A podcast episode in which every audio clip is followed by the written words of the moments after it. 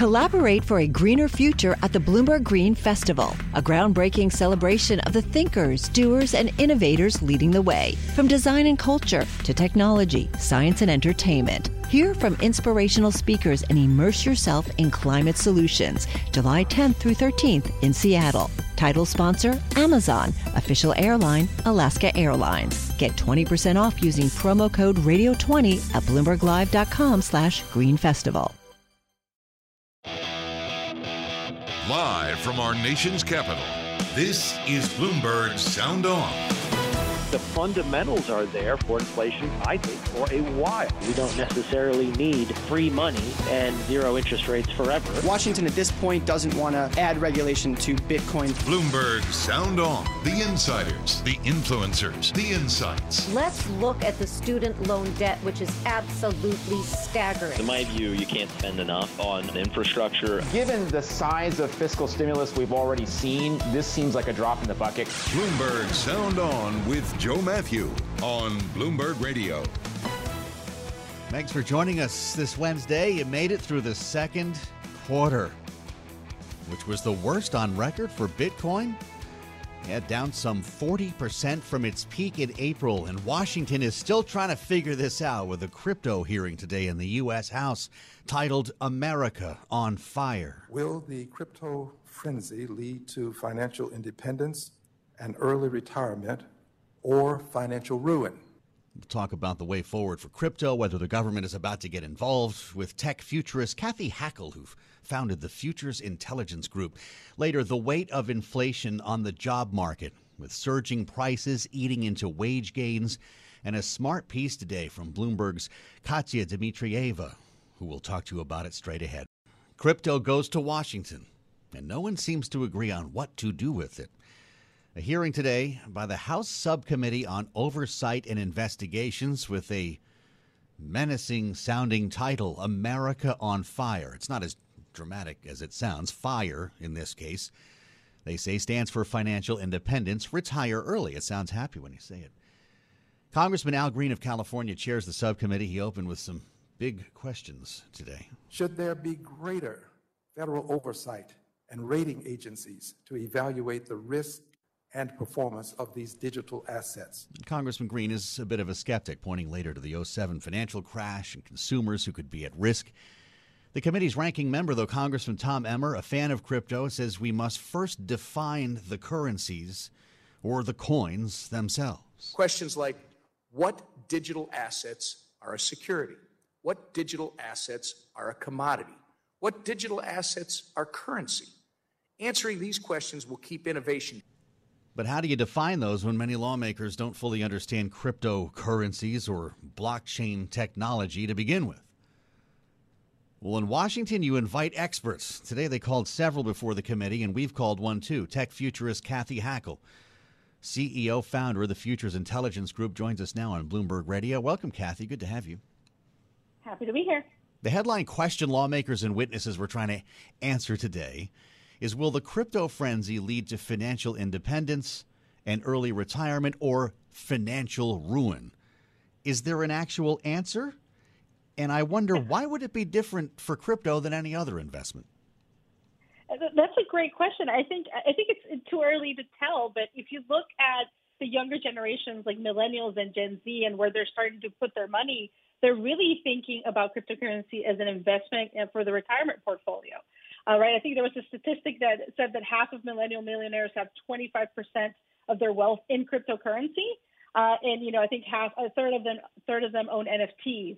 So I think that it's, if you look at the younger generation, kind of their use of digital currencies, whether it is in game or digital currencies on the blockchain, it's something that's accelerating that I don't think it's slowing down necessarily. So, does it lead to early retirement to ruin? I think it's early to say. I think the advice for everyone, as everyone tells you, any expert will tell you, is don't put anything in it that you would be scared to lose. Huh. That's what young people say about banks, though, Kathy. That's kind of the point, right? Young people grew up. We'll say young people, millennials grew up, Gen Z grew up with banks as bad guys, and saw their parents lose money in 2007. They remember the housing downturn. They remember the collateral damage. And isn't that how we got here in part?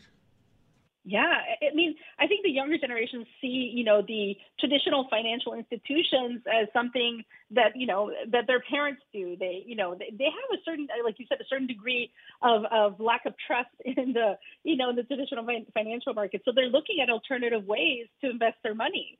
And this is definitely, you know, cryptocurrency and NFTs and everything, you know, that comes with it. It is definitely one of the avenues they're looking at. A lot of talk about volatility. One of the witnesses in the hearing today, Eva Sue from the Congressional Research Service, this is not Coinbase talking, says, yeah, crypto's volatile.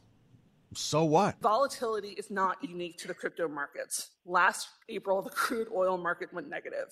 And in February, natural gas markets were incredibly volatile due to Winter Storm Uri. And there are products that are offered on CFTC-regulated exchanges that are available to retail customers that are based on market volatility. But, Kathy, we also heard from Representative Brad Sherman, Congressman, Democratic Congressman from California. Maybe he sounds a little bit more like the millennials' parents here. If one person makes $1 million and retires at age 45 and 9 lose $100,000, Coinbase makes money.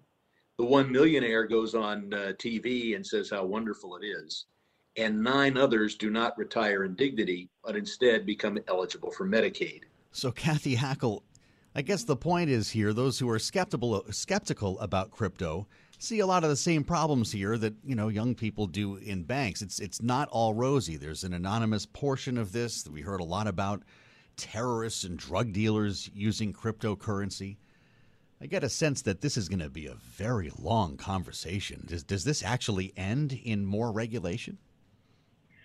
It definitely is a long conversation. I think, you know, I believe there will eventually be some type of regulation that might be needed for the market. I did a lot of work around non-fungible tokens in that part of the crypto space, which, you know, in some way helps with, you know, authenticity and being able to track goods and know where, you know, who owns what, et cetera. So that part of the non-fungible token space, I think, is really exciting and does help in some ways with the idea of provenance, authenticity, ownership.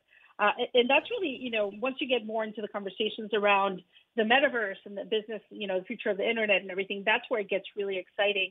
So it's a conversation I think will keep going. I think people on Capitol Hill, you know, need to better educate themselves on cryptocurrency, on blockchain, on NFTs, and understand, you know, where the market's going, you know, to better understand if there is regulation, what makes sense, right? Because there is a lot of opportunity that is coming from this, you know, Web3, you know, future of the internet industry as well. So you don't want to de-accelerate innovation where it is happening, but, you know, there probably will be some market correction.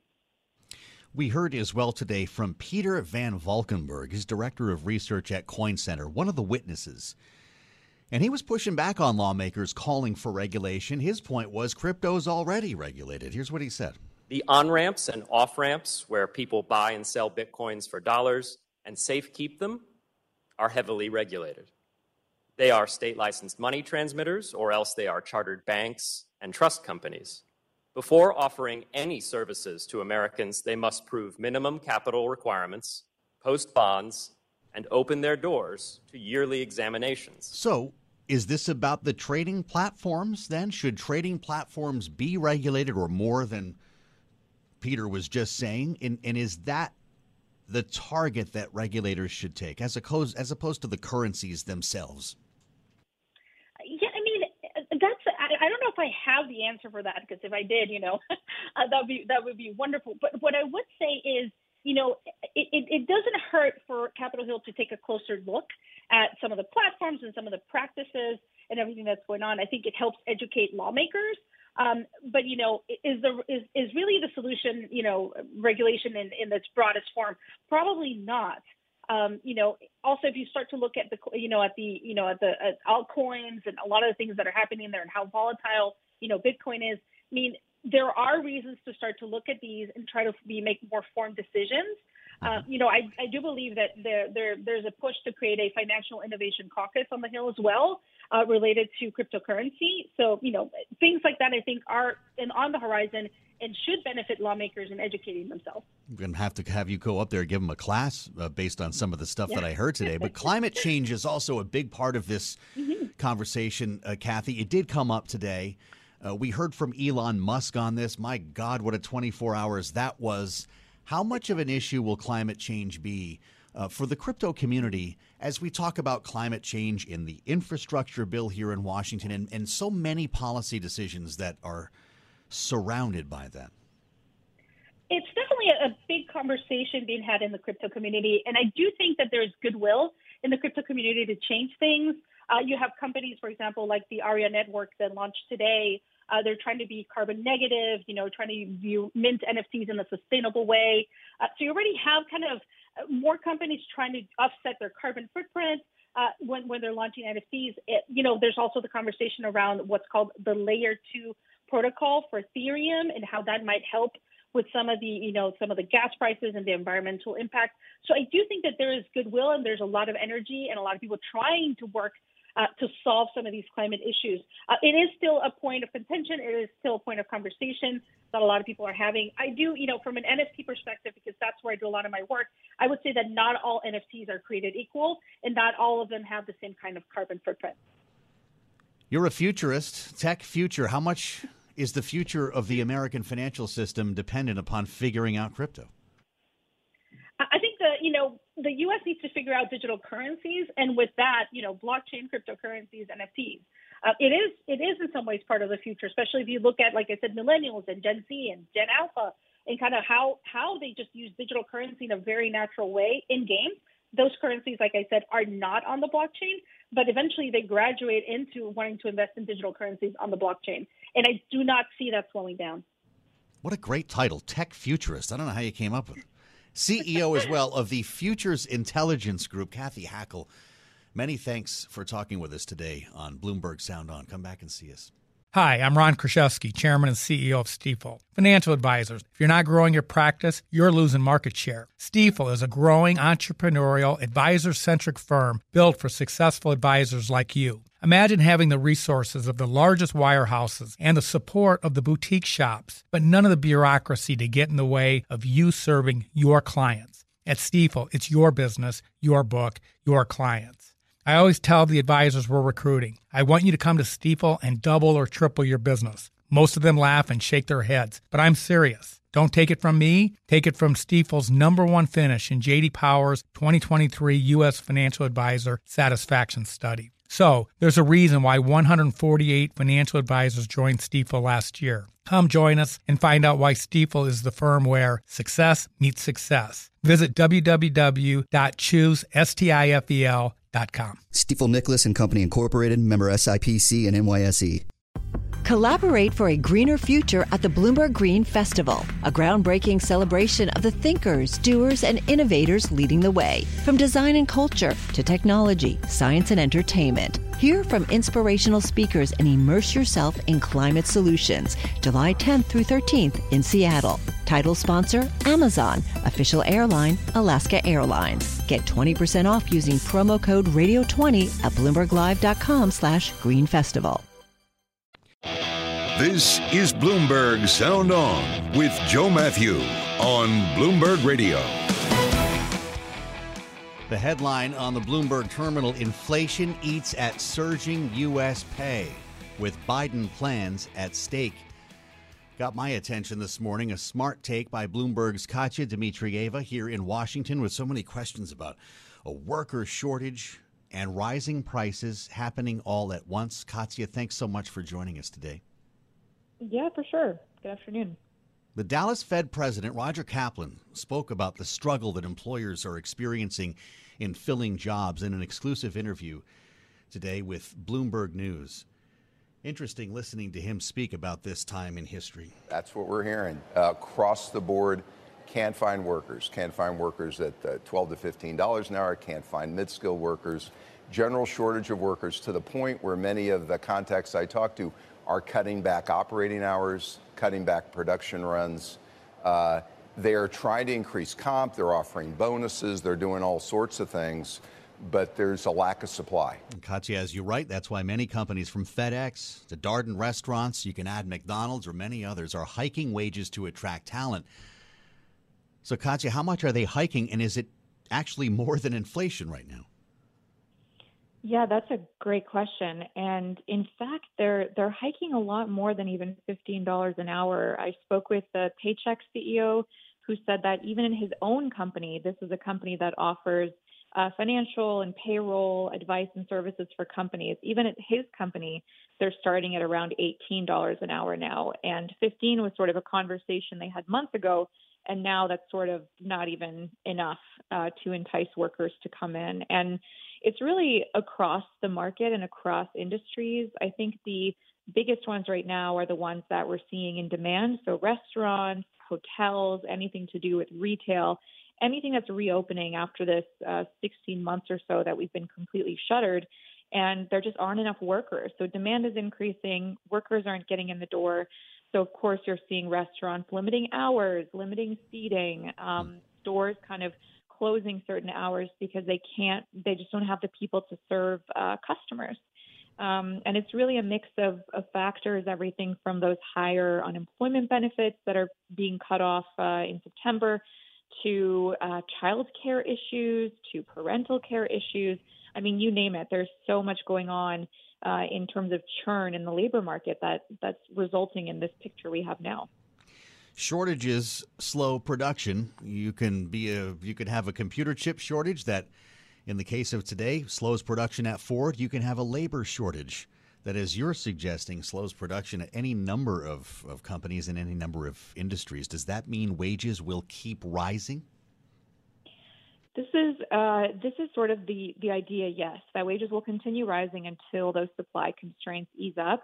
The economists I'm speaking to are seeing that probably in September, October, when some of the workers start reentering the labor force and some of these issues get kind of smoothed out, as they say, that people will, for example, be able to send kids to school. They can return to the labor market. They can sort of locate the industries they want to be based in now and then rejoin that labor market at that point in time, that those wage pressures might start to cool down. But right now, it's sort of anyone's guess. It depends on your situation, whether you're winning or not, because your wages might be rising, your starting wage is rising, but then you're going to the grocery store and you're paying so much more for basics, meat, milk, cheese. You're going to rent a car and then you're refueling that car. All of these things are going up in price. So as one economist I spoke with said, James Knightley at ING, he just said, you basically are ending up just treading water at this point in time. And that's what we don't want. You point to the Beige Book, the most recent Beige Book from the Fed. I couldn't get over this. Some hourly workers in the Boston area recently saw pay rise 30%. That's not sustainable, is it? Yeah. The Beige Book is really fun for those anecdotes, It is too. But they are. So I highly suggest that for some afternoon reading. But those kinds of gains are in Boston. We had some anecdotes from New York. We had everything from manufacturing to, again, restaurants and retail, these sorts of anecdotes of companies, as Kaplan just explained, the kinds of extent that companies have to go to attract workers right now. And it really is hard to overstate that right now. Is it sustainable right now? Sure. Right now, companies that might have lingering kind of PPP payments or the remnants of that, they might have high demand right now from customers, but over time that does start to eat at your bottom line, right? FedEx said that. They said they're able to keep it sustained by increasing prices. And that means increased pricing for you and me when we send packages. So we'll see how sustainable it is into the fall. But so far, we are going to just continue to see those kinds of inflationary pressures. Well, if it continues in this direction, as you point out, it could, in fact, have a real impact on plans at the White House, economic policy, and this whole conversation around infrastructure. Really smart stuff. If you haven't read the story, find it on The Terminal. Katya, it's great to have you with us on Bloomberg Sound On. Great work here, and thanks for the insights. Come see us again. Thanks for joining us today on Bloomberg Sound On. Eric Adams may have said it best last week. Please do not judge me on success based on the outcome of this election. My success is the journey.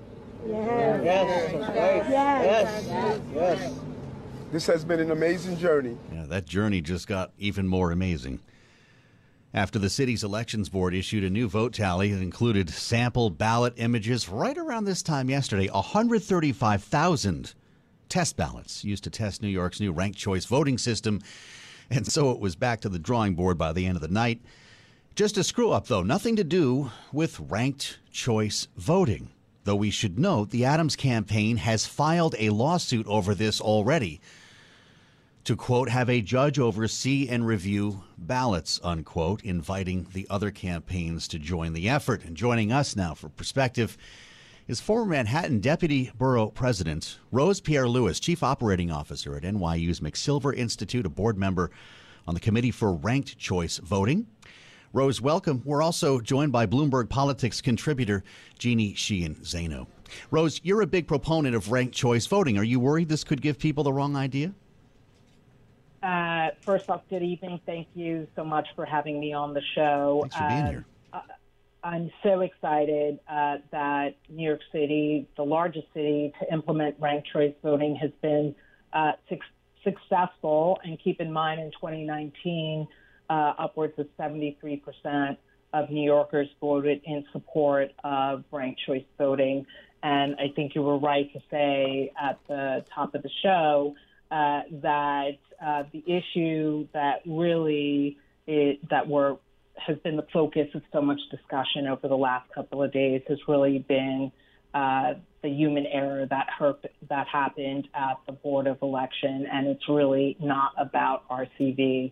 I think also keep in mind for those who are just tuning into this for the first time is that it's not unusual for lawsuits to be filed in elections. And in terms of the timeline that we're looking at, in terms of the counting of the affidavit ballots, the time to cure, and when we'll get the official verified numbers is identical to what it would have been under the previous system that we used for our elections. So I think this is a moment where we call for the reforms. And I just saw on social media that our majority leader of the Senate, the New York State Senate, Andrea Stewart-Cousins, will be holding hearings to talk about what measures and reforms should be happening in terms of the New York City Board of Elections.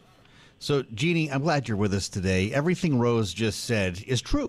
But sometimes in politics, in fact, a lot of times, perception becomes reality. Is there a concern that this could be confused with problems involving ranked choice voting?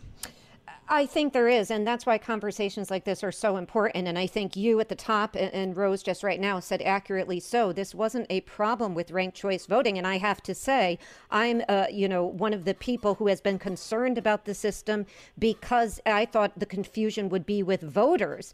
Looking at the history of the New York City Board of Elections, it is not surprising that in this case, the problem was not with voters, as far as we know, but with the New York City Board of Elections. Right. But to your point, the perception out there can be that the confusion was with ranked choice voting. So I think it's very important that that story be told. Also, as a fellow New Yorker like Rose, I have to say, Andrea Stewart-Cousins is, one of the people from my area, and she is an incredible leader. And this is a long time coming. New York State has antiquated voting laws that have nothing to do with ranked choice voting going back decades, which have successfully made it so that many people who want to vote cannot. So these changes are necessary. And my hope is that at the back of this, we see the changes necessary in New York State. We talk a lot about states like Texas and Florida in terms of voting. New York State has long been in need of many reforms that have nothing to do with ranked choice voting. Well, there's a lot here, Rose, and it's prompted a big conversation, or shined a light maybe on an old conversation about what to do with the Board of Elections. And I wonder what you would do. Well, I would certainly...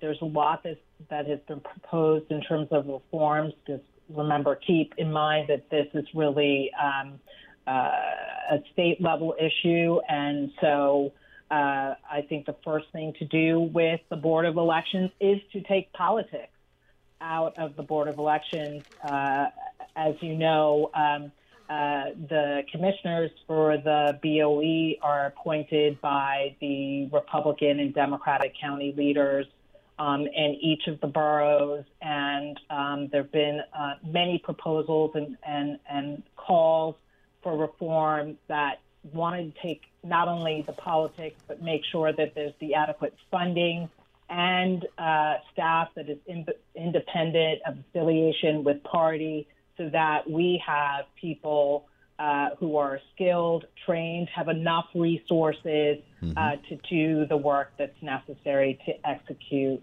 our elections. And I just want to also point out that, to clarify, that the issues, again, regarding the tabulation is not with the software or the scanners that were used. This, again, was a human error where a junior staffer inadvertently mixed test ballots with the actual ballots. And at Rank the Vote NYC, Common Cause New York, we had urged the Board of Elections to not reveal.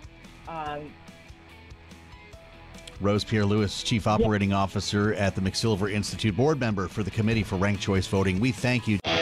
You're listening to Bloomberg Sound On with Joe Matthew on Bloomberg Radio. Thanks for spending part of your Wednesday with us on Bloomberg Sound On. The second half ends with the S&P 500 at a record, as you just heard from Charlie, inflation on the rise, and a stubborn labor shortage. I'm Joe Matthew in Washington, along with Bloomberg Politics contributor Jeanne Sheehan Zaino, and we're joined now by someone at the center of the debate over economic policy on Capitol Hill. That's Congressman Don Beyer of Virginia, who chairs the House Joint Economic Committee. Congressman, welcome back to Bloomberg Radio. Thank you, Joe, very much. It's good to be with you.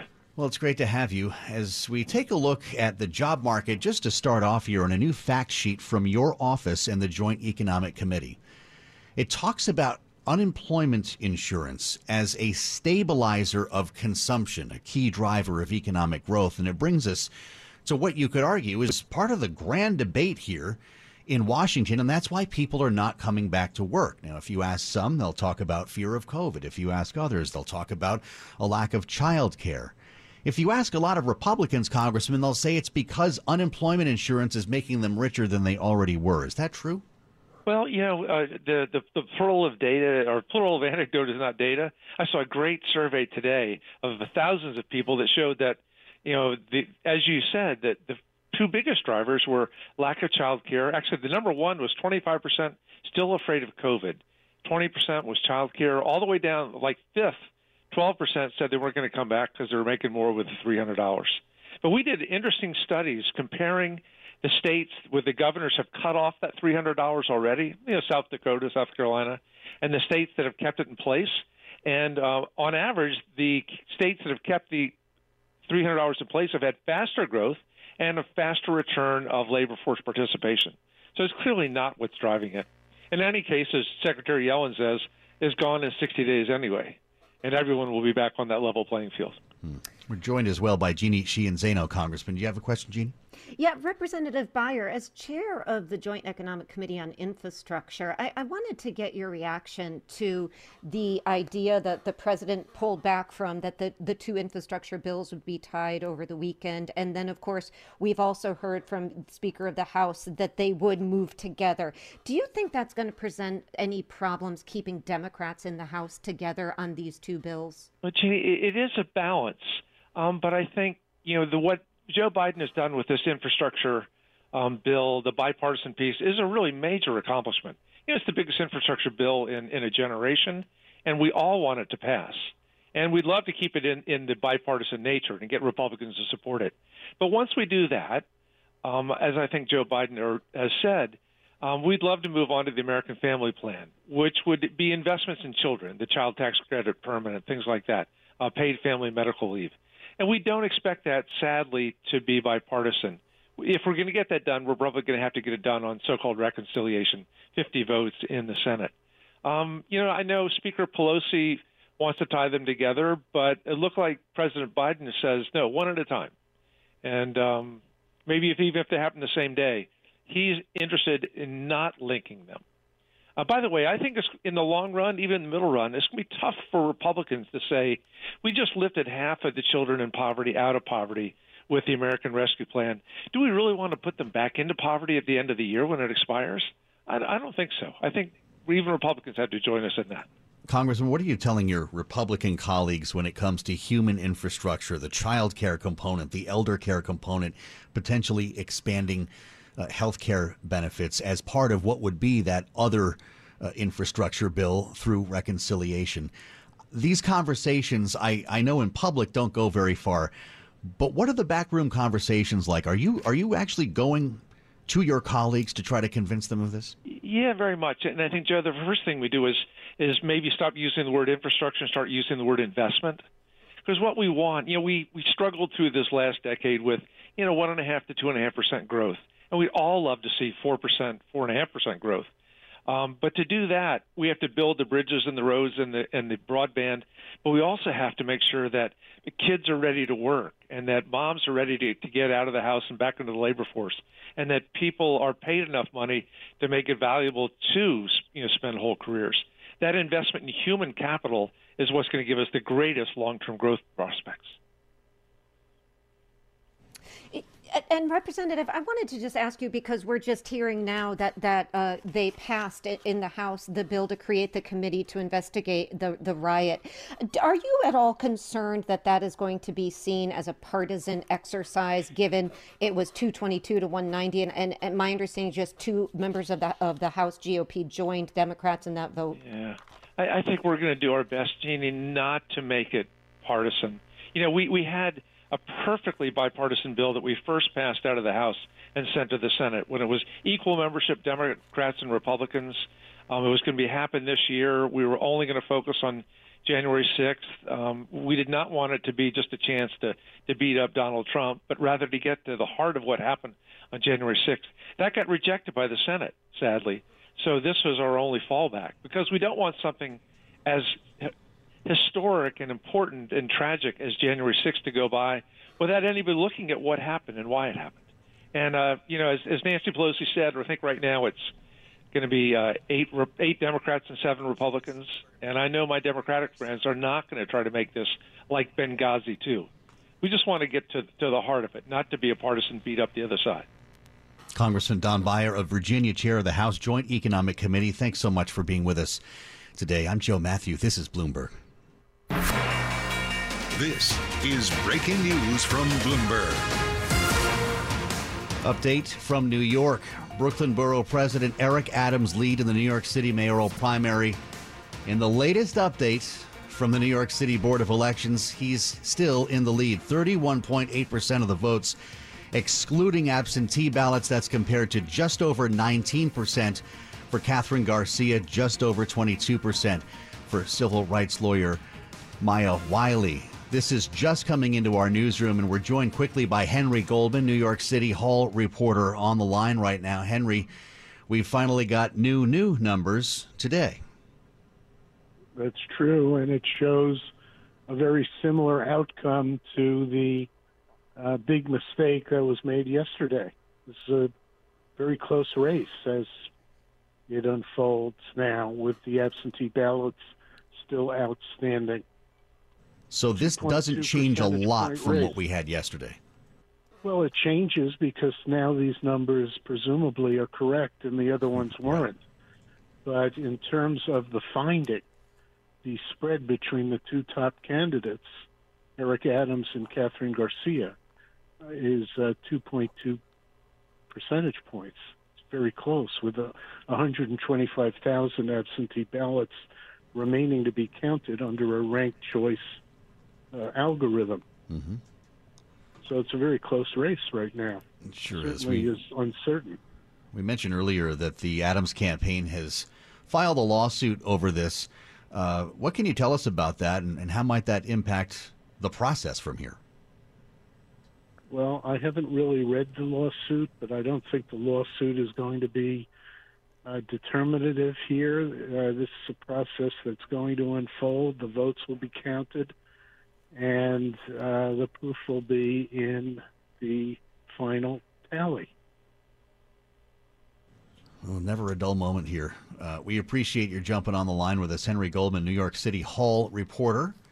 Jeanne Sheehan Zaino is with us still. And boy, there's a different outcome here at every turn, it seems, Jeanne. We talked about this with regard to ranked choice voting versus human error, but it's nice to have real numbers here, and I suspect the Adams campaign is pleased. They should be very pleased. And I just go back to yesterday. Imagine the candidate, Eric Adams, having to point out that you have now included about 125,000 votes that weren't there the first night. So, I mean, these campaigns have got to be frustrated, and the Board of Elections in New York City has a lot to answer for at this point. I'm Joe Matthew in Washington, joined by Jeanne Sheehan Zaino, Bloomberg politics contributor. How long are we going to wait? Do you have a sense, Jeanne, before this is actually done, before the absentee ballots are in and we have real numbers? I think it's probably shouldn't only be a few days, if a week maybe, and if we still had Henry on the line, I'd love to ask him. But with the lawsuits that you mentioned that are coming down the pike, it could drag this thing out. And of course, if you look at it realistically, they only have about 100,000 plus or minus absentee ballots to add. So it's highly unlikely, if Eric Adams' lead holds, that it would be changed over. But of course, it could happen statistically. So again, I feel for these campaigns and these candidates, and I go back to my old question: is this any way to run a democratic election? Most people think not. Jeanne Sheehan Zaino, Bloomberg politics contributor, thanks as ever, and look forward to having you back for your insights on Bloomberg Sound On. As we turn to our last story of this hour, and it was one that broke a short time ago. We've had a lot of breaking news today. Donald Rumsfeld has died. The former defense secretary, a former captain of industry, was 88. As you know, you go to war with the army you have, not the army you might want or wish to have at a later time. We're joined to talk about it quickly with someone who spent a lot of time around Don Rumsfeld as both a journalist and as a member of the George W. Bush administration. That would be Adam Belmar, former ABC News Washington senior producer and former deputy director of White House Communications. Adam, thanks for being here on Bloomberg Radio. Good to be here, Joe.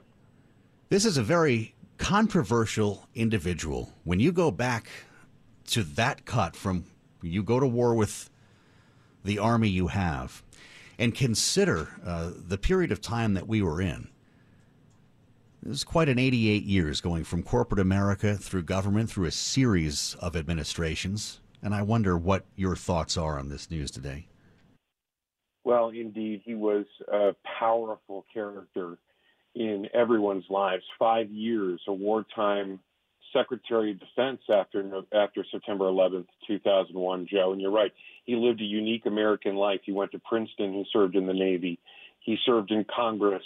He was White House Chief of Staff, and most notably the 13th and 21st United States Secretary of Defense. And every time I saw that man, when I covered him and when I saw him otherwise, he was a powerful and much heated human. And he just lit up every room he was in. Or if he didn't want you there, he let you know, Joe, and you got out. I'm sure that's true. You remember the anniversary of the attack on the Pentagon. You were with Don Rumsfeld that day. Yeah, it was 1 year after, and the perseverance from the second that the attack happened that Don Rumsfeld possessed and demonstrated for everybody who was watching, and the response to that terrible attack and what was at the time called the global war on terror culminated 1 year later with a DOD, a Pentagon fully restored under his watch.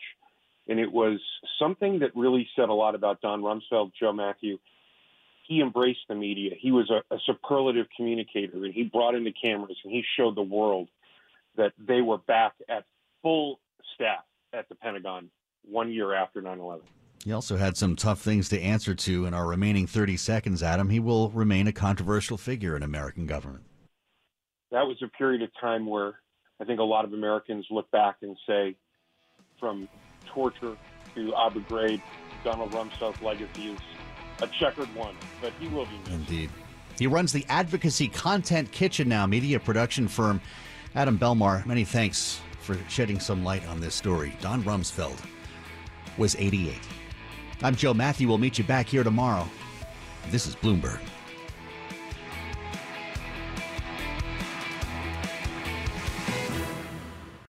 Collaborate for a greener future at the Bloomberg Green Festival, a groundbreaking celebration of the thinkers, doers, and innovators leading the way. From design and culture to technology, science, and entertainment. Hear from inspirational speakers and immerse yourself in climate solutions, July 10th through 13th in Seattle. Title sponsor, Amazon. Official airline, Alaska Airlines. Get 20% off using promo code Radio20 at BloombergLive.com/Green Festival.